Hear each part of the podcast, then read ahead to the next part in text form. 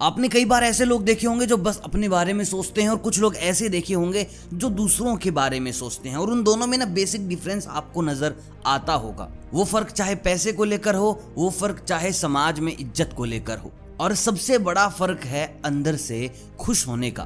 तो आज की ये कहानी भी कुछ ऐसी ही होने वाली है। अंत तक आप सब कुछ समझ जाएँगे। बहुत इंटरेस्टिंग कहानी है। बिना स्किप करे देखना बहुत मज़ा आएगा और साथ ही मिलेगा एक ज़िंदगी का ऐसा लेसन, एक ऐसी सीख जिसे तुम कभी भी नहीं भूलना चाहोगे। ये कहानी एक इंसान की तो बस मरने वाला था, लेकिन उसने काम बहुत अच्छे किए थे। ज़िंदगी में उसने सब कुछ हासिल कर रखा था, समाज में उसकी इज़्ज़त थी, गरीबों का खूब भला करता था। यमराज लेने को आए और जैसे यमराज उसे लेकर जा रहे थे, तब उसने पूछा कि, महाराज, मैं स्वर्ग में जाऊँगा या फिर नर्क में? इस बात पर यमराज हंसने लगे और बोले कि कुछ देर में तुम्हें पता ही लग जाएगा तुम कहाँ जाने वाले हो, और स्वर्ग को स्वर्ग बनाने वाले तुम हो, नर्क को नर्क बनाने वाले तुम हो। उस वक्त उस इंसान को ये बात समझ ही नहीं आई कि क्या होगा, क्या नहीं होगा। तो यमराज ने कहा, फ़िक्र मत करो, तुमने बहुत अच्छे काम किए हैं, तुमने बहुत गरीबों की मदद की है, तुम पक्का स्वर्ग में जाने वाले हो। तो उसकी लालसा थी कि मुझे स्वर्ग में तो आप ले चले, लेकिन मुझे नर्क भी देखना है। मैं ये भी देखना चाहता हूँ, आखिर नर्क में क्या होता है? यमराज ने सोचा, कोई नहीं, देख लेते हैं। इसको भी दिखा देते हैं, नर्क क्या है, स्वर्ग क्या है। तो बस उसको लेकर चले गए। सबसे पहले गया, नर्क का दरवाज़ा खुला। बिल्कुल अच्छा माहौल था।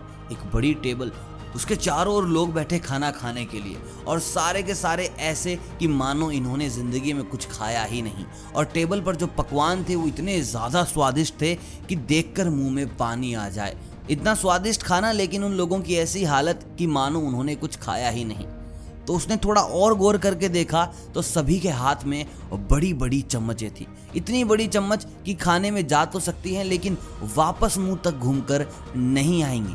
ये देखकर वो हैरान रह गया कि बस एक चम्मच के कारण ये लोग अपना पेट नहीं भर पा रहे। फिर उसके बाद यमराज जी ने कहा कि चलो अब तुम्हें स्वर्ग दिखाता हूँ। स्वर्ग में गए तो सेम वैसा का वैसा माहौल, वैसी बड़ी टेबल, लोग बड़े खुश मिजाज दिखाई दे रहे थे, सबका पेट भरा हुआ था, स्वादिष्ट खाना टेबल के ऊपर था। तो उसने पूछा कि महाराज, ये कैसे हो सकता है? वहाँ पर इसी खाने के साथ लोग इतने ज़्यादा कमज़ोर, लेकिन यहाँ सबका पेट भरा हुआ है। तेमराज ने कहा कि बस खाना शुरुआत होने वाला है। अब देख लीजिए कैसे क्या होता है।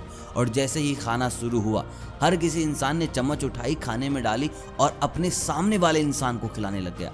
क्योंकि चम्मच इतनी बड़ी थी कि वो घूमकर वापस तो नहीं आएगी। लेकिन सामने के सामने तो किसी का पेट भरा जा सकता है।